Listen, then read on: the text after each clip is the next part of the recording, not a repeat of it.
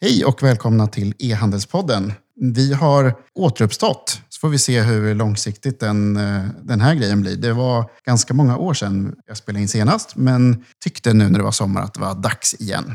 Det har aldrig varit så att jag inte velat spela in, utan det har ju varit en konsekvens av att man eh, byggt ett bolag och inte riktigt haft tid. Det är tur att det finns lite andra e-handelspoddar, men jag tänker eh, det verkar finnas folk som vill fortfarande lyssna på den här. Så varför inte testa och dra igång ett litet sommarpodd-tema här. Där tanken är att släppa ett par avsnitt nu under sommaren och sen så kanske det blir liten, eh, beroende på responsen, en liten eh, trigger för att dra igång mer i höst igen. På gamla formatet med intervjuer eller något annat. Till exempel det vi tänkte göra nu i sommar. Och för er som inte känner mig och lyssnar på det här första gången så heter jag Anton Johansson och är vd och grundare av eh, en e-handelsbyrå som heter Grebban. Där vi bygger e-handelssajter och Eh, gör, bygger framförallt headless-arkitekturer på till exempel olika headless e-handelsplattformar. Men gör också mycket varumärkesdesign och branding och tar fram eh, eh, olika typer av designgrejer, till exempel UX och så vidare. Och på grund av att jag byggt det här bolaget från eh, jag tror att senaste gången jag spelade in så kanske jag hade 12 anställda och sånt där och nu är vi snart 60. Så det har hänt lite på de här åren och det är därför jag inte riktigt hunnit med här. Då. Och eh, innan jag presenterar vem eh, jag kommer göra de här sommarpoddavsnitten med eh, så tänkte jag också tipsa om att vi finns ju på sociala medier, på Facebook och Instagram och Twitter. Så följ gärna e-handelspodden där. Och vill ni följa mig så finns jag på agaton på Twitter eller Anton Johansson på Instagram. Och ni får ju såklart gärna gå in och kolla in vad Grebban gör på grebban.com. Ja, och idag ska vi prata om kopior. Det blir första avsnittet under den här sommarpoddserien. Och under hela sommaren här så kommer jag med mig Pelle. Yes, tack så hemskt mycket Anton. Riktigt kul att vara här. Pelle Pettersson heter jag. Jag har jobbat med e-handel egentligen sedan jag var 16 år då jag startade min första e-handelsbutik. Back in the days när det i princip mer eller mindre inte fanns någon e-handel. Sen dess har jag gjort massa olika spännande grejer. Eh, senast vi träffade och spelade in en podd tillsammans var när jag jobbade på Servera och var Head of E-commerce och Omnichannel där. Sjukt häftig resa, eh, men det har hänt fruktansvärt mycket sedan dess, även för, för min del. Eh, jag har full förståelse för dig Anton, att det har varit full fart. Det har också varit liknande här. Jag var en sväng på Bonnier och drev deras digitaliseringsspår på Bonnier News. Och sen ett och ett halvt år tillbaka ungefär så har jag drivit ett företag som heter OmniArch. OmniArch har egentligen samlat några av Sveriges absolut duktigaste digitala talanger eh, där vi hjälper olika bolag, oftast i form av interimslösningar eller liknande, för att bygga deras digitala tillväxt. Så vi kan, jag kallar det en tillväxtmotor egentligen för bolag som vill växa med sin e-handel. Så det har varit en jäkla kul och häftig resa. Vi har växt ifrån 0 till eh, 16 pers eh, senaste ett och ett halvt åren ungefär. Så det har varit jäkligt spännande och full fart mer eller mindre. Och nu ser jag verkligen fram emot att spendera hela sommaren tillsammans med dig. Härligt! Ja, men det, och det, så, ni får ju såklart gärna gå tillbaka och lyssna på det gamla avsnittet med dig. För det är fortfarande mycket relevant info i det. Det måste man göra ifall man inte glömt bort det. Och, eh, jag finns också på eh, sociala medier om man vill lägga till mig. Eh, lägg gärna till mig på LinkedIn, och Pelle Pettersson och Omnia Arch jättegärna. Ja, jättekul.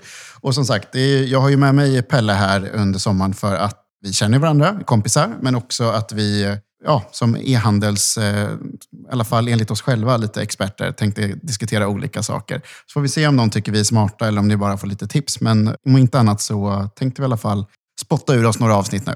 Kommentera gärna och likea gärna. Ja, exakt. Och dela gärna, för att nu det är nog många som slutat prenumerera sen sist. Som sagt, vi ska prata lite KPI idag. Pelle, vad är din erfarenhet av KPI när det kommer till eh, när du är inne och konsultar nu hos massor av olika e-handelsföretag? Men jag tycker att det är ett superrelevant ämne och det var därför jag promotade över att jag tyckte att vi skulle ha med det i den här sommarvarianten av podden. När jag har gått in i massa olika bolag och där jag fått till särklass bäst effekt av det jag gjort, det var mer eller mindre när jag kom in i bolag då man saknar KPI-styrning och målstyrning av sin e-handelssatsning. Oftast jobbar man bara med väldigt övergripande kopior. Man har ingen gemensam målsättning som liksom egentligen pushas neråt i organisationen. Vilket för mig har varit ett av de absolut enklaste metoderna att implementera. Eh, så när jag går in i organisationer och upptäcker det här, då är det mindre eller mindre blir väldigt, väldigt målstyrda och börjar jobba väldigt, väldigt hårt med olika typer av kopior. Så det tycker jag är otroligt viktigt och gör man inte det redan idag så bör man börja med det rätt, rätt snabbt egentligen. Ja, och det är ju, det är ju intressant, för jag menar, vi har ju båda varit inne och, och i många genusbolag, är vi ju varje vecka egentligen i olika typer av sammanhang. Hur många det är som fortfarande liksom har ganska dålig koll på sina kopior, kan man ju säga första grejen. Men också att det är liksom väldigt få som har satt upp kopior som någon slags målsättning. Utan det blir antingen mäter man och då vet man inte riktigt varför. Eller så har man liksom satt upp mål och så har man satt upp fel mål. Så det finns ju någon, någon typ av, eh, tycker jag i alla fall, junioritet ganska ofta i många organisationer. Där man kanske måste så att säga, ta nästa steg här. Och, och det, man, man ska absolut inte känna sig att man är förvånad någonstans. För att, jag, menar, jag har varit inne i miljardbolag som, som fortfarande har ganska dålig koll på sin konverteringsgrad också. Jag har exakt samma erfarenheter som dig Anton. Och en, en del som jag ofta ser är också att man jämför ofta eh, fel när man tittar på KPI-erna. Man jämför kanske äpple med päron. Och ett av de absolut viktigaste delarna när vi kommer in i ett bolag är egentligen att titta upp hur, hur ser KPI-styrningen ut och hur jämför man den? Ifall man jämför mot eh, förra året, var det samma e-handel eller har man bytt? Har man bytt byrå som kör marknadsföring och sådana saker. Så det absolut viktigaste, också av min erfarenhet, är att när man väl har börjat, satt upp ett KPI-träd och börjat jobba med det, att man jämför det mot rätt sak mer eller mindre. Och det är väl ett, mm, egentligen ett förbättringsdel som jag ser hos många bolag. Finns det något tips på vad man eh, inte ska och ska göra då när det kommer till den här eh, liksom, KPI-styrningen? Då? Ja, men absolut, absolut. Jag tycker det finns eh, egentligen hur mycket saker man, som helst man kan göra. Och en av de absolut viktigaste delarna av första steget i en KPI-uppsättning är att börja validera datat och titta så att man har rätt typ av data när man börjar mäta KPI-erna. Det händer ofta att när vi kommer in att man till exempel ser att fan, eh, här har man fel på tracking eller liknande, vilket gör att man får felaktig data och då tar ju du viktiga affärsbeslut på felaktiga grunder. Vilket är A och O egentligen när det kommer till all typ av digitalisering. Så det är väl ett vanligt fel.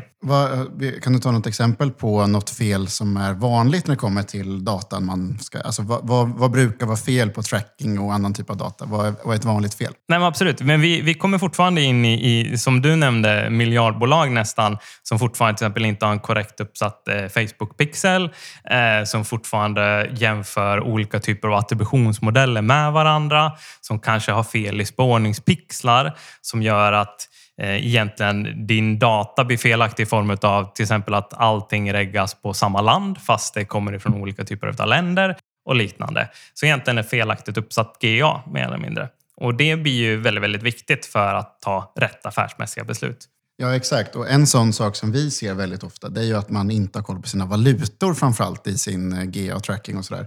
Att man liksom har generaliserat eller man kör bara på dollar eller SEK eller så här. Och där är ju många som liksom inte också har förstått skillnaden mellan liksom dynamiska valutor till exempel och icke-dynamiska. Och, och titta också på hur man till exempel kan... Och det, det, och, och det finns ju också, man ska ju inte underskatta att det är en väldigt stor fördel om man köper in Google Analytics, den betalda versionen, så man faktiskt kan göra trackingen i Analytics på rätt sätt. För det är ju väldigt många som sitter och klagar på att Analytics tracking inte funkar rätt och sen har man ändå inte betalt för den. Man kan inte ha liksom en roll-up på, på rätt sätt och sådana saker som faktiskt kan hantera liksom olika valutor och trycka ihop dem i en, en datapunkt. Liksom. Eh, så det där måste man också tänka på att man, man liksom förstår sig på till exempel bara liksom de grundläggande grejerna av typ analytics. Verkligen, och det är avgörande på alla sätt och vis. En annan sak som jag har uppmärksammat mycket när jag har gått in i olika bolag eh, och när jag har suttit som e-handelschef är att man väldigt ofta sätter övergripande kopior, eh, men man sätter inte på sina medarbetare. Vilket gör att de känner sig ju inte delaktiga i det mål man vill uppnå. Till exempel man sätter omsättning, man sätter konvertering, man sätter besökare, snittköp och alla de här standardkopiorna. Men varje medarbetare i ditt team vill ju också känna att den kan påverka det den gör och den kan påverka de KPI vi faktiskt ska uppnå.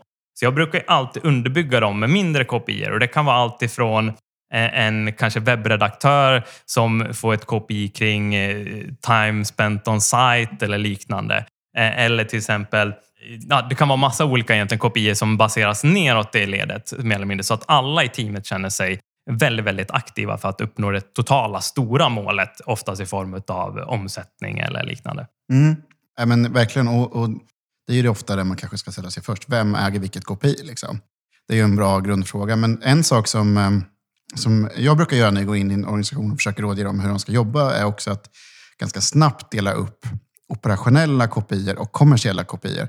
För att i en e-handelsorganisation så har man nästan alltid två. Dels måste man jobba med effektivitet. För e-handel är ju ändå att man, hela idén med e-handel är ju att man ska sälja mycket med en liten organisation. Alltså, det är ju det som är skillnaden mellan fysisk retail och e-handel, att man kan vara tio personer som säljer till 100 miljoner människor istället för att vara liksom, tio personer i varje butik som säljer till 100 miljoner människor.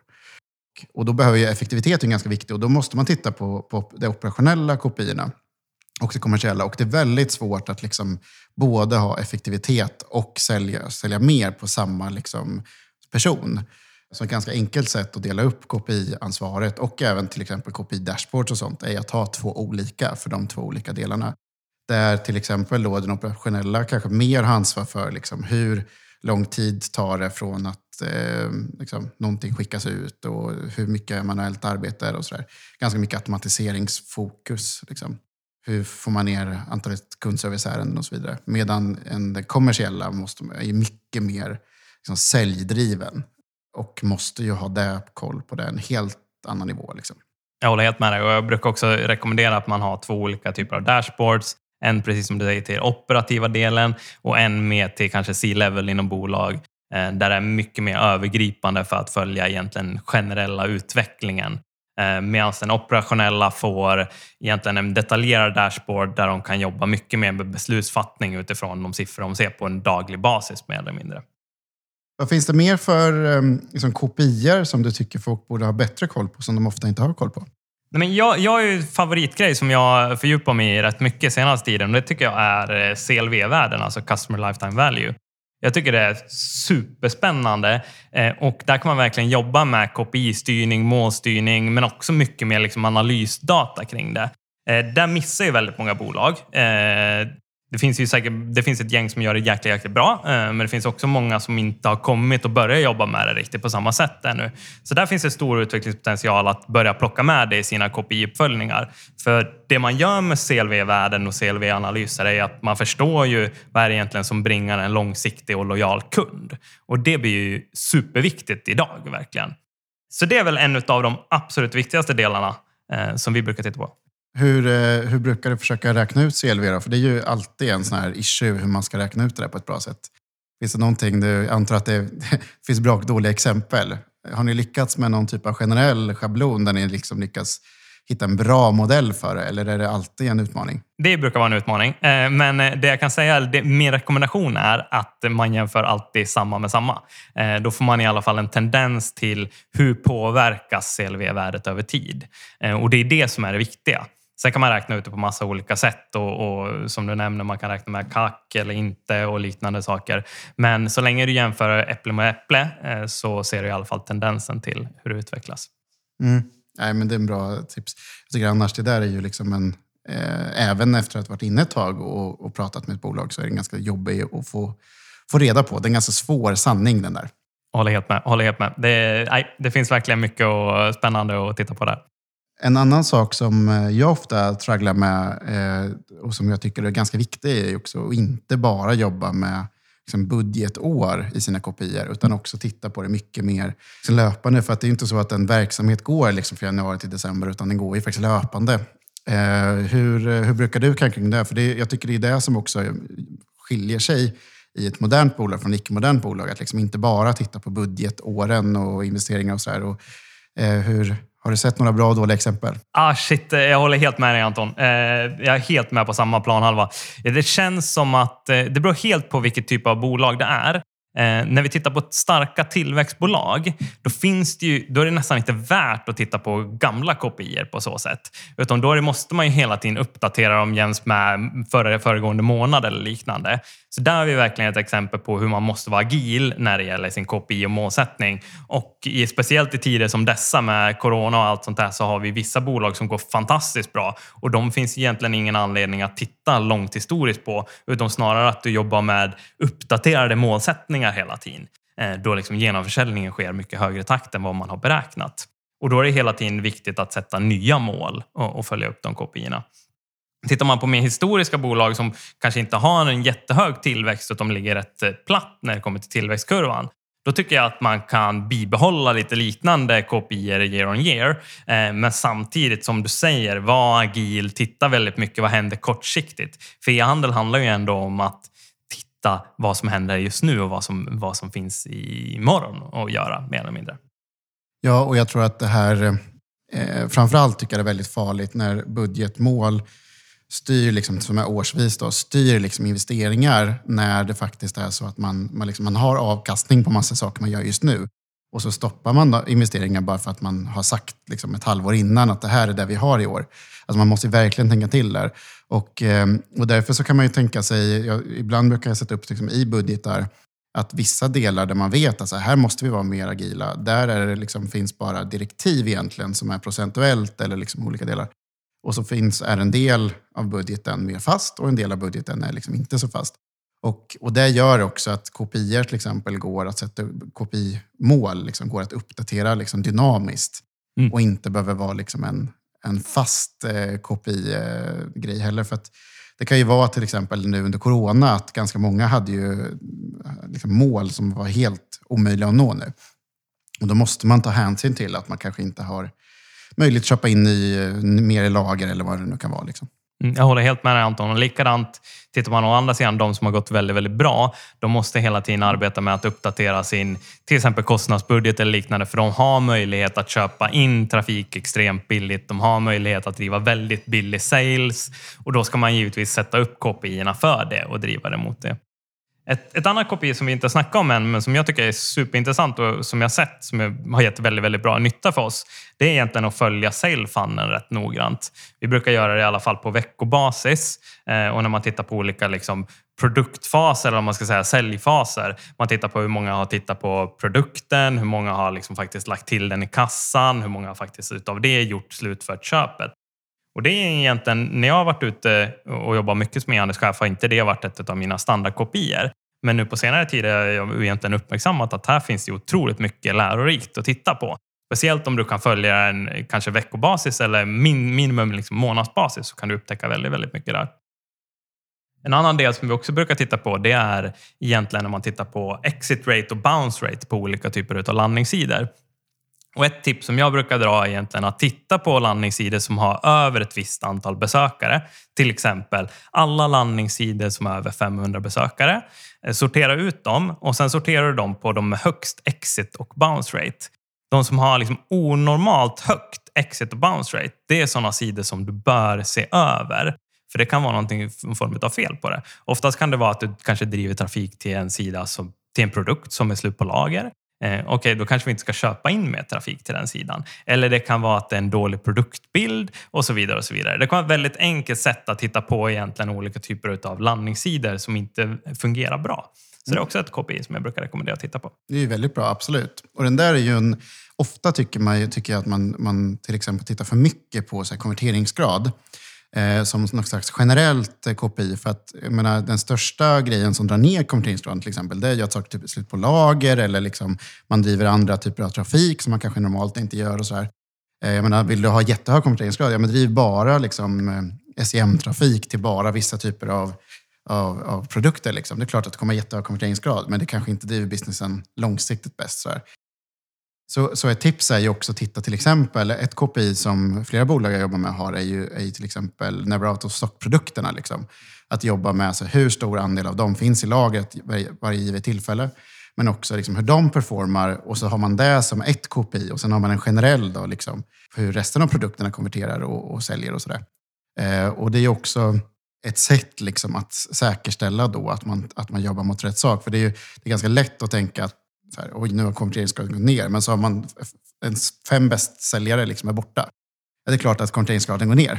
Exakt, jag håller med. Och det, det, där ser vi väldigt ofta egentligen att man, man jämför, eh, återigen, äpple mot päron lite grann. Man kanske kan driva, man driver dubbelt så mycket trafik genom eh, nya kanaler och mer varumärkesbyggande med högre upp i fannen. Och självklart kommer det bidra till att din konvertering också sjunker en del.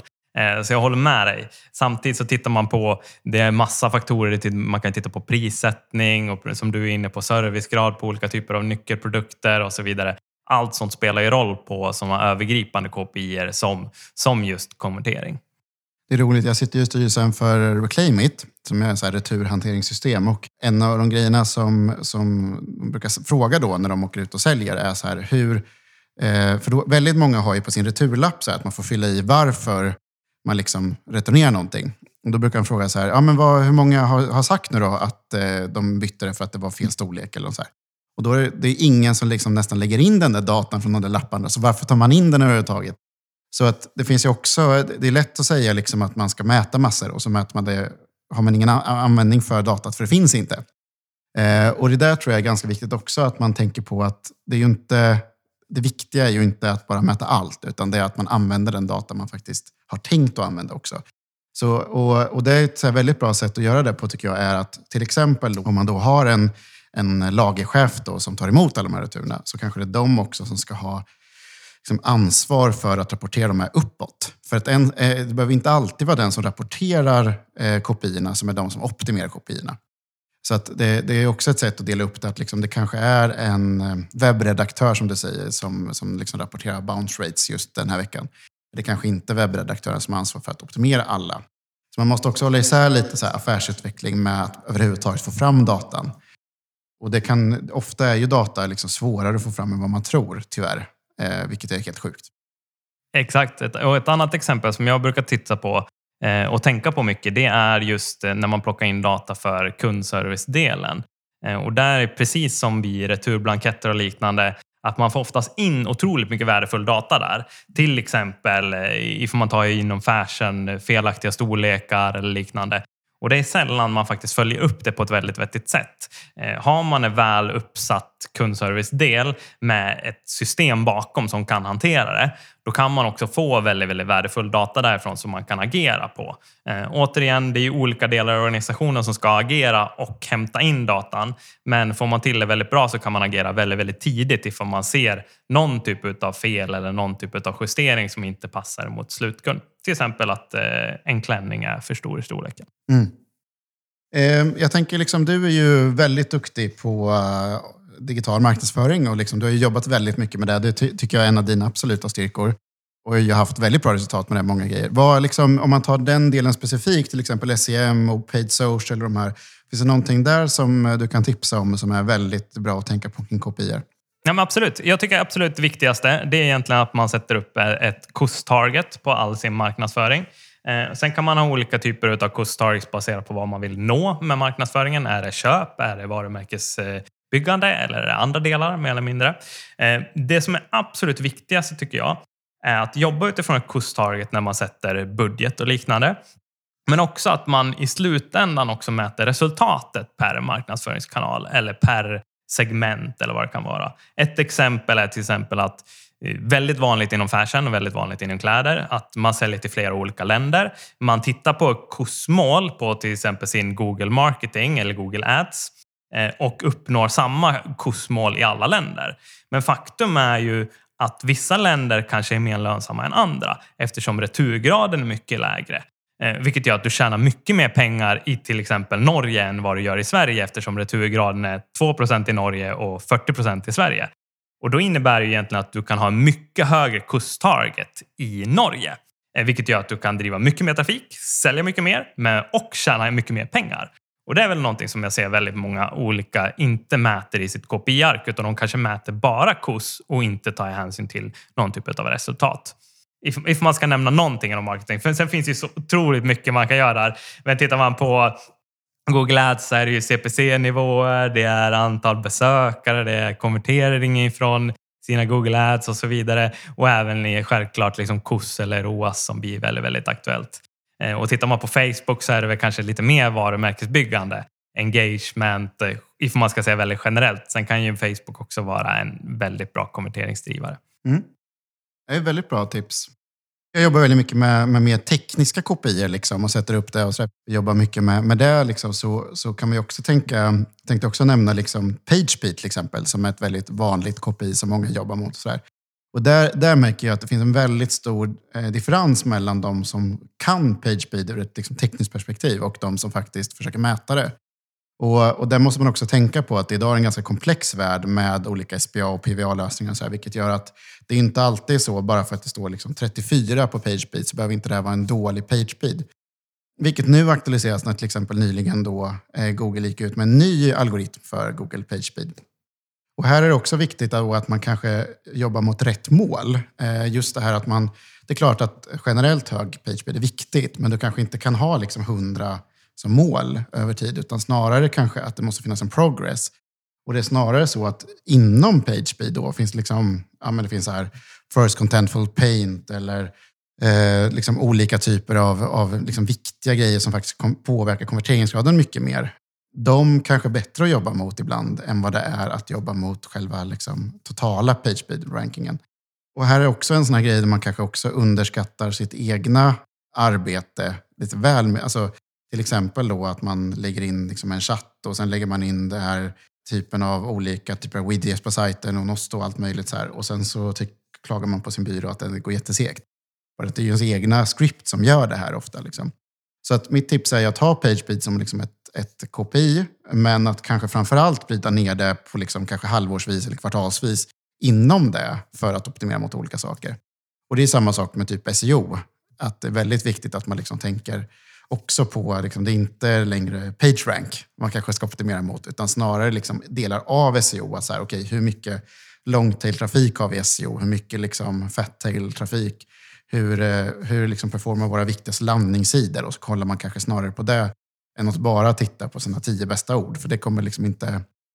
Eh, det blir en lite för enkel verklighet. Särskilt de som kollar bara Analytics, hur mycket SEO-trafik har vi procentuellt? Eller liksom hur många totalt? Och så ser man hur mycket det har ökat. Det kan vara viktigt att titta på det i, liksom, bryta ner i många steg. Men du har ju varit med i handel sjukt länge Anton eh, och har grymma referenser, haft en otroligt häftig resa. Och med ert bolag Grebban haft otrolig framgång. Vad, när man tittar på liksom KPI mot er, vad brukar ni bli mätta på när man tittar på eh, olika e-handelsprojekt ni gör? Vi gillar ju att eh, hålla liksom affärsutvecklingstakt egentligen. Som liksom, vi, vi tror ju att eh, väldigt mycket på att de som lyckas... alltså, om man ska utnyttja e-handels fördel är att man ska jobba, man, man kan ändra sig snabbare än vad man kan liksom, i fysisk retail. Och det är hela konkurrenskraften. Så vi gillar ju liksom att kunna deploya snabbt och i princip så här, teoretiskt, kom på en idé idag och den är ute imorgon. Liksom. Alltså den typen av, av hur snabbt det ska gå. Och det gör att en KPI som, som jag gillar lite att titta på, det är ju liksom hur ofta man faktiskt ändrar på till exempel sin första sida. Just för att så här, för det visar på liksom hur bra kapacitet man har som bolag att faktiskt liksom testa och jobba med sin sajt och vara, alltså visual merchandising. Liksom. Så där gillar jag att titta på att liksom det, eh, det, finns ju lite olika index och så för det, där man kan titta på hur ofta ändras första sidan. Och där jag tycker liksom att ja, men, en bra första sida ändras varje dag. Och den typen av, av, grejer skulle jag vilja, och det är inte så att vi ändrar den då, men att det är en typ av så förmåga som vi vill skapa hos våra kunder. Men sen är det ju också, i vår värld så är det ganska mycket liksom, antalet deploys, antalet liksom, uptime, page speed och sådana saker som, som vi bedöms på. Eh, men i slutändan är det ju sälj. Liksom. Och i slutändan är det ofta väldigt mycket att det handlar om att se till att kunderna liksom får hävstång i sin affär. Ganska likt hur ni gör det på OmniArk, tänker jag. ja, exakt. Jag, jag skulle vilja gå tillbaka till första sidan där som du pratade om, för jag tycker det är så, så jäkla intressant. Mm. Och framförallt med min lärdom ifrån eh, lite olika retailers. Så det absolut det vi har sett är man kan få otrolig hävstång genom att jobba aktivt med sin första sida, precis som du säger. Och det vi brukar göra är att vi mäter egentligen antalet klick på varje banner, på varje produkt som ligger egentligen mm. högt upp, above the fold oftast, på, kanske lite nedanför också, på första sidan ser om, om den här bannern eller om den här produkten har under ett visst antal procent klick av den totala trafiken, då byter vi ut den. För då är det inte relevant mot den typ av trafik som vi driver idag. Och då får man också den här kontinuiteten med föränderlig första sida. Man är alltid superrelevant mot sina kunder eh, och så vidare och så vidare. Eh, och det har vi sett i ett väldigt, väldigt fint utslag, både när det kommer till att faktiskt driva försäljning, men också att kunna driva relevanta inspirationsartiklar och liknande eh, mot de besökarna som kommer in. Hur eh, brukar ni mäta det då? Liksom, vad har ni för verktyg? Vad, hur brukar ni kunna mäta det på ett bra sätt? Vi, vi använder primärt eh, Google Analytics bara och mm. deras trackingmodul. Eh, det är väl egentligen standard. Då är ett bra tips där också. Det finns ju ett jättebra analysverktyg som heter Content Square. Jag vet om, det är väldigt dyrt, eh, men, måste jag säga. men det är ett väldigt bra eh, som vi har, några av våra kunder använder. Och det, är ju så här, det som blir fördelen med det är att du i princip kan se varenda liten komponent på sidan. Vad den har för konverteringsgrad, hur många klick och hur den performar just nu och så vidare. Vilket gör att man kan vara mycket mer dynamisk i och faktiskt så bryta ner sajten mycket mer. Och jag tror att vi är ju, det, alltså jag tror ju också att AI kommer handla mer i framtiden. Men just nu så är det fortfarande så att det är tvärtom nästan. Vi, vi, liksom, vi har fortfarande en bit kvar att skapa en lika bra sajtupplevelse som i fysisk butik. Och då, då är det liksom, jag tror att vision merchandising bara kommer öka. Och det är till och med så att jag tror att de av mina kunder som, som har anställt liksom en webbredaktör, eller man ska säga någon som jobbar med CMS, kanske mer än bara produktdatan, eh, de vinner väldigt mycket på det. För att de liksom jobbar med faktiskt sajten ur ett, liksom, på ett helt annat perspektiv. Sjukt bra tips, måste jag säga. Och sen har jag ju hört då att du har eh, eh jättebra koll på eh, det här med BA-system. Nej, men vad, eh, har du några generella tips om BA-system och hur man ska tänka och hur viktigt det är? Eller om man ska så här, är det viktigt eller halvviktigt? Och hur ska man, liksom, kan man inte mäta utan det? För det är ofta en vanlig grej. Ja, men vi kan inte mäta det. Vi har inget bra system för det. Borde man liksom trycka in klicksen och bara vara nöjd? Eller, eller kan man komma igång innan det? Jag tycker att eh, BI-system är superintressant. Jag tycker att man ska uppnått en viss typ av omsättning innan, innan man egentligen ska börja titta på det. Eh, normalt för liksom en mindre e-handlare upp till mellanstor, om man ska säga, jag skulle säga upp till liksom 50-70 miljoner, så tycker jag att det funkar perfekt med de verktyg som finns idag. Eh, behövs inget som Vilka finns... då, liksom, tänker du? Ja, men jag tänker Analytics, liksom, enklare Google Data Studio-rapport rapporter, enklare liksom API som man själv kan bygga och fixa med. Egentligen, jag tycker inte det behövs jättekomplicerat på den Ofta nivån. mycket liksom automatiska e-post och olika dashboards i olika system man använder. E-handelssystemen och affärssystemen och så vidare. Ja. Exakt, exakt. Men sen när man uppnår en viss typ av skala så tycker jag absolut att det finns ett stort värde att plocka in Power BI-verktyg eller Power BI-verktyg. Eh, och, och, där finns det otroligt mycket att välja mellan. Det finns många olika verktyg och det finns många olika verktyg som har olika typer av funktioner. Eh, det som blir är att ett BI-verktyg blir ju direkt lite mer komplext. Eh, det går ju att göra så sjukt mycket i dem. Men om man verkligen satsar, om man verkligen vill ha en fin tillväxt så kan man ju finna jättemycket fina kopior i de här som man faktiskt kan ta affärsmässiga beslut på väldigt, väldigt snabbt, vilket är betydligt mer komplext om du bara har liksom enklare analytics dashboards och liknande. Svagheten i många BI-verktyg tycker jag är att det är ganska svårt att få ut datan igen på ett vettigt sätt, förutom i rapporter. Så jag skulle ju liksom vilja förädla den igen, liksom, in i men, men, och där kan man ju också tipsa om, liksom, det finns ju så här med klick och klicksens och så vidare. Och så finns det liksom Power BI och många andra. Eh, men där, det, det, man kan säga är att det, liksom, det, det, är ingen idé att skaffa de här om man inte har tänkt att investera i att de verkligen ska få dem att funka. För att det är liksom ingen idé att ha liksom, klick eller Power BI om du inte båda har tänkt att koppla till exempel ERP-data med liksom, marketingdata. För det är först då det egentligen börjar bli relevant. Liksom. Exakt, man får vara beredd på att det kommer också kosta en del konsulttimmar att eh, sätta upp de här systemen. Och ofta ifall man inte har intern kompetens kring det så behövs det hjälp eh, vid justeringar och ändringar i dem också. Och jag tycker att man, eh, om man inte liksom har jobbat så mycket med BI, så börja med att bli skitbra på Google Data Studio. Det är liksom väldigt bra. Och Google har ju många andra verktyg som liksom går att använda på olika typer av, av liksom query-motor och så vidare som man liksom kan jobba med. Men, men eh, det gör att man i princip får en... Alltså, att bara jobba med Google Data Studio i ett par veckor gör att man får en crash course i BI. Ja, jag tycker det är fantastiskt bra. Jag tycker det duger långt. Eh, och som du nämner också så har ju Google egentligen verktyg för att hämta hem data från alla viktiga kanaler. Så ni kan ju om man vill kan man ju faktiskt plocka hem all data som normalt ett Power BI eller BI-verktyg kan göra också. Eh, det kanske blir lite mer eh, på ett annat sätt, men, men det går jäkligt vettiga rapporter utifrån det. Ja, verkligen. Och sen så ett, ett annat tips är ju att eh, inte bara utgå ifrån de här färdiga rapporterna, utan så här, lägg tid på att göra någon typ av vecko eller månadsrapport och faktiskt sätta ihop egna eh, liksom, grafer och så där. Och även kommentera dem och sådär. För det, är ju, det, det, det, spelar ingen roll om du bara tittar på dem. Det är att, att jobba med dem lite och paketera dem vidare någonstans gör att du blir mycket bättre på att jobba med kopiorna också. Håller med. Eh, jag skulle vilja ta upp ett annat ämne kring egentligen kopior och det jag tycker är otroligt viktigt, som jag ser och själv också har varit del av väldigt, väldigt mycket. Att när jag sitter med mina kopiark så har jag oftast jobbat på ett manuellt sätt med dem. Jag har suttit och kanske uppdaterat eh, ledningsgruppskopior veckobasis manuellt eh, och suttit på nästan dagsbasis och uppdaterat mina kopior manuellt.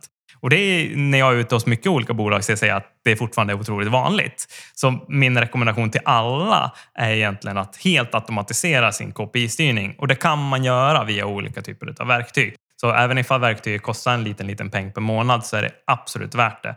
För du kan göra, du kan göra någonting helt annat med ett helautomatiserat KPI-ramverk än vad du kan göra med ett manuellt uppdaterat. Och framför allt när det kommer till att om du får in all data på dagsbasis Eh, i ett gemensamt KPI-ark så har du ju faktiskt varje morgon när du loggar in på din dator så har du faktiskt ditt affärsmässiga beslut vad du ska göra den här dagen framför dig. Mm. Och jag menar, det behöver ju inte vara... Automatisering är ju inte så svårt idag. Alltså Google Spreadsheets är byggt för att automatisera på det här sättet till exempel. Exakt, så vi brukar bygga det mesta i spreadsheets just. Och det är väldigt, väldigt enkelt också. Eh, så en stark rekommendation till alla som inte har automatiserat sin KPI. Precis, och det är, ja, jag, jag har slutat använda Excel nästan. Jag kör nästan bara spreadsheets. Det är, det är klart, Excel är lite starkare i många delar, men för just av de här anledningarna så är det väldigt smidigt. Vad finns det annars då för... Du, du, eh, jag vet att du har ett eh, litet KPI-dokument och kanske kan tänka dig att dela med dig av. Ja, absolut. Jag, jag, är, jag har egentligen byggt ett KPI-ramverk som jag tycker är fan, det här är det man ska titta på som e-handelschef. Eh, och jag tänkte så här, efter den här session så kan vi bara dela det till alla som vill ha ett. Jag tycker det kan vara schysst och, och så länge man ger tummen upp för e-handelspodden så tycker jag att man är värd det. Ja, det tycker jag också. Så följ e-handelspodden i sociala medier.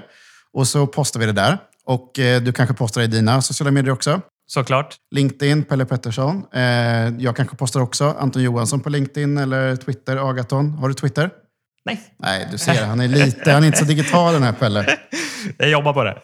Så det blir jättekul att få ta del av det här kopidokumentet. För kan man ju ha som en headstart. Det tycker jag är jättebra och ha det som en grund och sen bygg på det utifrån vad ni själv vill titta på för KPI också. Men använd det. Och det är lite det den här podden är till för. Av e-handlare för e-handlare. Liksom lite försöka dela med sig av, av kunskap och kompetens. Sharing is caring. Exakt. Och som sagt, ni får jättegärna tipsa om era favoritkopior också. Så kanske vi kan retweeta det eller vad vi nu hittar på. Det här är ju såklart ingen så sanning allt vi säger idag, men vad vi vill ändå ta en öppen diskussion och eh, som ni märker har vi inte förberett allt. Vi har vissa tankar, men det är liksom, vi är en ganska öppen dialog. Och eh, det är så vi kommer göra de andra avsnitten också. Jag ser fram emot att spendera den här sommaren med dig Anton och köra lite fler poddar. Detsamma. Så, och eh, om ni vill eh, såklart lite småreklam, grebban.com om ni vill jobba med mig och Omniage.se om ni vill jobba med Pelle. Ja, men vad bra. Tack för idag och hörs snart igen. Tack så mycket.